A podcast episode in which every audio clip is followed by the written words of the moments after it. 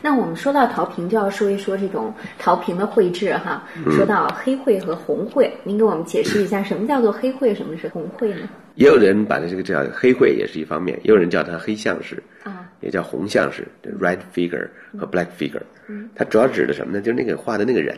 嗯，他呢，这个比如说黑像式，先是这个黑像式在前，因为他呢，这个是用釉来画的。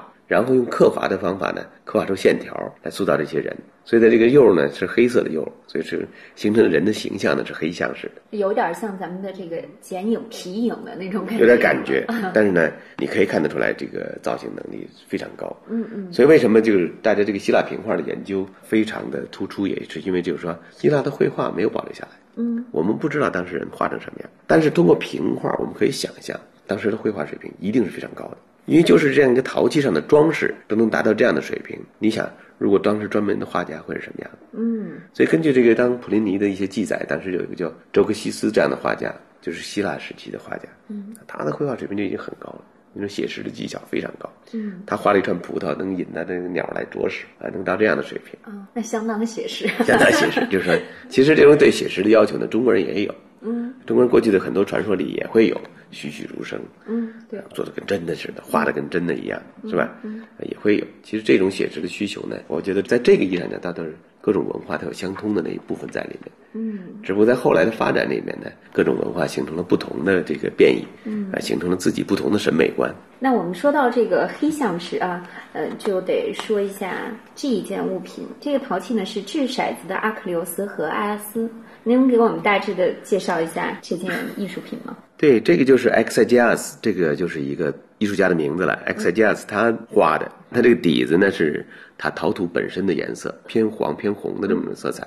然后在上面用黑像的时候呢，画出了这两个人的形象。他这个人呢，其实对于人体的这种处理呢，用线很简洁，嗯，但是画面又不单调，它可以通过斗篷上面那种繁密的花纹和前面简洁的人体形成一种对比。然后让这个整个画面呢有一种非常丰富的这种对比在里面。那个人物的造型是非常准确的，几根线条勾勒出这种人物形象，生动之极。这个阿克琉斯和这个埃阿斯当然是古希腊传说中特洛伊战争时候的两个非常重要的英雄。嗯，阿克琉斯阿基里斯就是阿克琉斯的脚跟儿。对，大家不是知道这个传说嘛？他就是一个战无不胜的，几乎是这个无法打败他的。但是他就唯一的弱点，勇士对，就是他的弱点就在他脚跟上。对，就这个。实际上他死了以后呢，这本来这个他的这身盔甲应该由埃阿斯来继承。嗯，但是呢，没有给埃阿斯，埃阿斯愤然的就自杀了。嗯，你可以看当时的这个勇士啊，心眼儿也不大，是吧？这个，但是呢，也说明了一种荣誉感。对，就是这个一种尊严。尊严的。当这个尊严被剥夺了以后，那我宁可不要生命。所以边上其实你大家看这件作品边上有一件陶瓶画呢，他画的就是艾阿斯准备自杀的时候，嗯，他把那个宝剑埋在这个土里面，尖尖朝上，嗯，然后他要扑到那个剑上，嗯，那就自杀。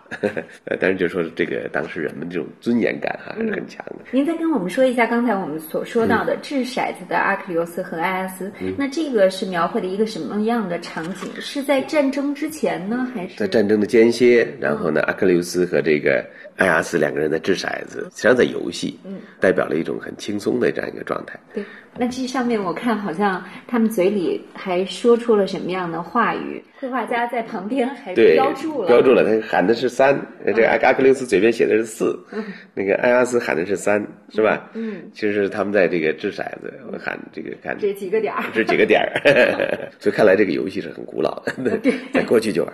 他这种呢，因为他你又没法去表现，是吧？因为那个它是一种从平面测试，嗯，从侧面来观看的，对，你没法去表现那个骰子上面到底是几，嗯嗯，他只有用那个文字的方式来说明，嗯，四个字。但是呢，这很像我们想象的，就连环漫画，嗯，边上不是有一个冒出一种蘑菇云，上面写的字啊，一个水泡，然后这个写的字，对，很生动。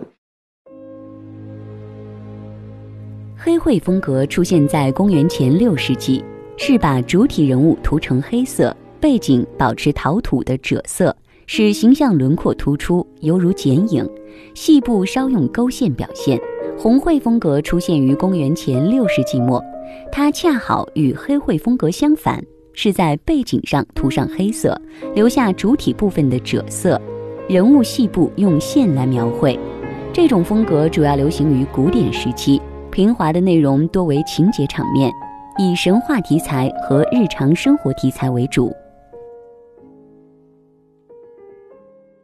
接下来我们应该是到古典时期了哈，这应该是最为辉煌的一个时期。古典时期呢，当然这个它各方面都达到了一个高度，就是说雕塑，那当然它的水平越来越高。那到那个绘画也达到了很高的水平，那也通过它的平画表现出来。嗯，建筑也达到了极高的水平。那这个雕塑里面呢，但是它也是这个古典时期呢，中间还经过了一个过渡时期。嗯，过渡时期呢，那比如说有一个代表的作品呢，特别有名的一件作品叫《克里提乌斯男孩》。嗯，这个作品呢，实际上是从古风时期向古典时期过渡的一件代表作品。如果你仔细看这件作品的话，我们会发现呢，这个男孩的身体呢，他已经发生了一些微微的扭转。过去呢是两条腿一前一后，是吧？身体的重量均匀的分布在两腿上，但这个时候我们看，左腿是支撑身体重量的，对，右腿呢是微微的少膝那种感觉的，微微的弯曲。嗯，那这样的话呢，那它的髋部，因为左腿支撑重量的，髋部左边就要比右边略微高一点。嗯这样的话，这个身体就发生了一个微微的 S 型的一个转折。嗯，这种体态就比过去的这个古风时期的要生动了。对，而且从人体的这种比例关系上，它已经完全接近一个真实的人体的一种表现。嗯，我们看到的古风时期也确实经历过这样一个变化，从那个比例不够准确，它逐渐走向准确的这么一个过程。那这个克里提乌斯男孩呢，他就已经达到了一个很完美的，就是说一个对人的再现。但是是不是希腊艺术到此就结束了？你能够再现一个真实的人体，还能怎么样？你也不过就是再塑造另外一个，还跟真人一样。实际上，希腊艺术家没有走这条路，他实际上走到了另外一条路，就是为艺术而艺术。他把人走到一个理想化的状态。我抛开了真实的人体，所以真正的典型希腊时期、古典时期雕塑呢，它不是写实的。你看的跟真人一样，它实际上比真人完美。有人开玩笑说，看了这些雕像，以为希腊人都长这么美，其实不是的，它比真人要完美。这些雕像。所以艺术家开始从这个克克里提乌斯男孩以后呢，艺术家走到了一个另外一条路，就是表现完美的、理想化的一个人物形象。那黄金分割是在这一时候提出的吗？应该更早，可能呃，这个具体的倒不一定跟这个有关系。嗯，但是这个时期里边的人体的比例啊就开始出现了。什么是人体的比例是最美的、最完美的？比如七个头长。嗯，到后来呢，觉得更修长一点的、更优雅，九个就出现了八个头长啊、八个头长或者更长一点的啊、这个头长，这样的人体就拉长了，嗯、感觉更优雅。四肢修长。对，但这种呢都是跟真实的人体呢不完全一样。那像这一个我们看到的克里提欧斯男孩，他就是在这一阶段前的一个提升。对，是一个重要的一个转折，从古风到古典的转折。那在这个古典时期呢，还有很多，嗯，这个作品，你比如说米龙的《掷铁饼者》，这是大家都很清楚的，都很熟悉的一件作品。对，现在成了体育的一个标志性的一个雕塑。嗯实际上，这个我们看到的这些呢，它有好几十个版本，嗯，对对对。呃，但是呢，它原作呢，它应该是青铜的，很多应该是青铜的。我曾经看到过一个青铜的它的一个复制品，嗯，总体来看它要粗糙很多。对，那是后来人的复制。嗯，这个我们看到的这种呢，你比如说大理石的这种复制，都是古罗马人的复制品。嗯，古罗马人有人开玩笑，他是艺术的消费者，就是他实际上在这个雕刻艺术上、雕塑艺术上的创造性呢，呃，不如希腊人。但是他们热爱艺术，所以把希腊的那种著名的雕像他都复制了。呃，然后出现了比如说掷铁饼这样的作品，它表现的是那个一个运动员，是吧？他要把铁饼掷出去之前的那一个瞬间凝固在那里面，这个动作非常的优美，嗯，也能够，而且人体的这个表现呢，确实它是个完美的人体，肌肉的起伏，嗯，说你一般现在咱们练健美的，也可能也很难达到这样一个 效果哈，嗯嗯，缺少那种匀称之美。还有像这凝固了一个瞬间，一个瞬间，它是一个瞬间，就是用力爆发的那对一瞬，呃间。，要扔出去的时候还没扔出去的时候，那个瞬间给凝固住了。对，所以这个是表现的就是艺术家的这种把握这个瞬间的这么一种能力。希腊本土气候宜人，阳光充足，温度适中，在这样的自然条件下，适宜于户外裸体锻炼比赛。由于裸体运动改变人们的观念，不以露体为耻，反以健美身体为光荣，这引起美学家们的关注和艺术家的表现。美学家们发现人体美，艺术家们创造美的人体。古希腊著名政治家伯利克利斯说：“我们是爱美的人。”希腊民族是爱美、创造美的民族。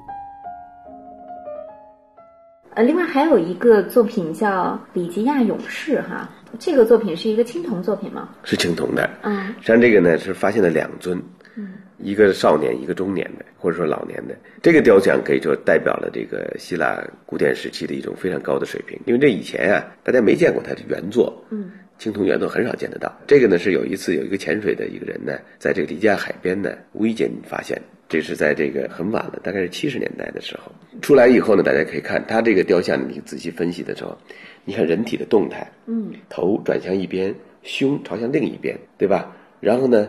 身体的重量又落在一条腿上，右腿上，左腿微微的这个弯曲着。嗯，它这几个扭转的，实际上是几种不同的力量在，它是一种相互冲突的力。嗯，这种冲突，视觉上的冲突呢，就会在产生一种力量感，视觉的张力，让你注意到这个人物的这种动态。嗯啊，这头转着，然后胸扭着，这样的一些姿势呢，其实让这个雕像富有了更强的一种生命力。再有呢，你会看到，就是说。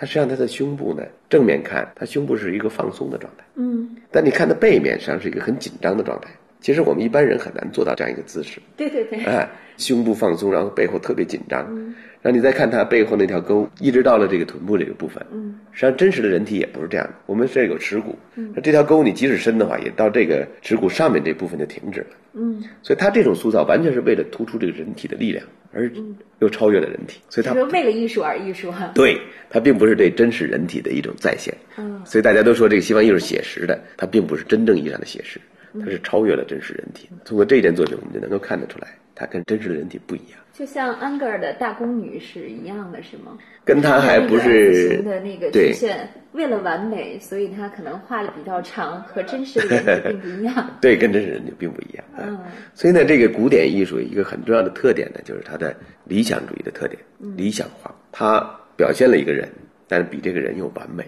比真实的人要完美。它表现了人的形象，但它是一个完美的人的形象。嗯，它不是一个现实生活中人的形象。嗯，所以后来为什么叫古典艺术？古典艺术的特点呢，就是理想化，人物是理想化。到后来，西方的绘画也是这样来表现的。大家说古典油画，你比如大家说，其实文艺复兴就是对古典的一次复兴。拉斐尔的作品就是一个理想化的。嗯，对他画的圣母，对，他就当时说过，就是现实中我找不到那么完美的女性。嗯，这个姑娘鼻子好看，那个姑娘嘴好看，那个姑娘的眼睛漂亮。他说我要把这几个地方综合起来。放在一起，画出一个完美的姑娘，这是最美的。啊，它是这样的。所以古希腊的传说里面呢，当时人们的这种意识里面呢，大家也是这么来处理的。在这个普林尼的这个记载里面，嗯，希腊人也是这样的，画一个人的时候，这个不好看，那不好看，是吧？嗯，我要把所有好看的地方给你综合在一起，来形成一个最完美的人的形象。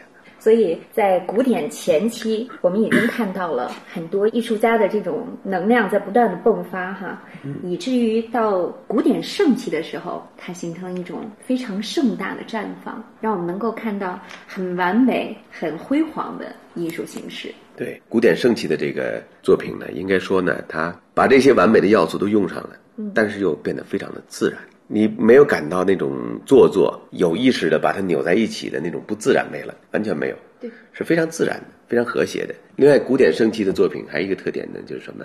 人的表情是没有了，嗯，它是很沉静的、很安详的。你看每一个雕像几乎是没有表情的。这个在什么时候被突破呢？在希腊化时期，又开始去表现人物的个性，嗯，人物的内心世界通过这个表情来表现出来，变得更丰富了。但是在古典时期呢，他人是没有表情的。所以当年有一个叫温克尔曼的一个西方的美术史家，他说这个希腊古典雕塑是什么呢？叫高贵的单纯，静穆的伟大。用这样一个词来形容，非常概括啊，非常概括。嗯，单纯、静穆，那这些词用的都非常的了不起。听了张敢老师的讲述，我们对于那个希腊历史上的黄金时期更充满了好奇。那个以雅典为代表的奴隶制民主政治进一步成熟，经济文化空前繁荣，特别是在文学艺术上迎来了人类历史上第一个高峰。古典时期的美术在各个方面都取得了巨大的成就，其中雕刻和建筑对后世影响最为深远。那么，到底有哪些艺术作品可以带给我们高贵的单纯、静穆的伟大之感呢？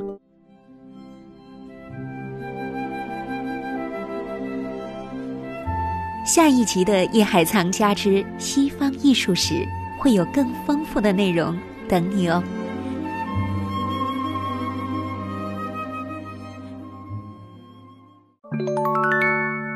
本节目由喜马拉雅独家播出。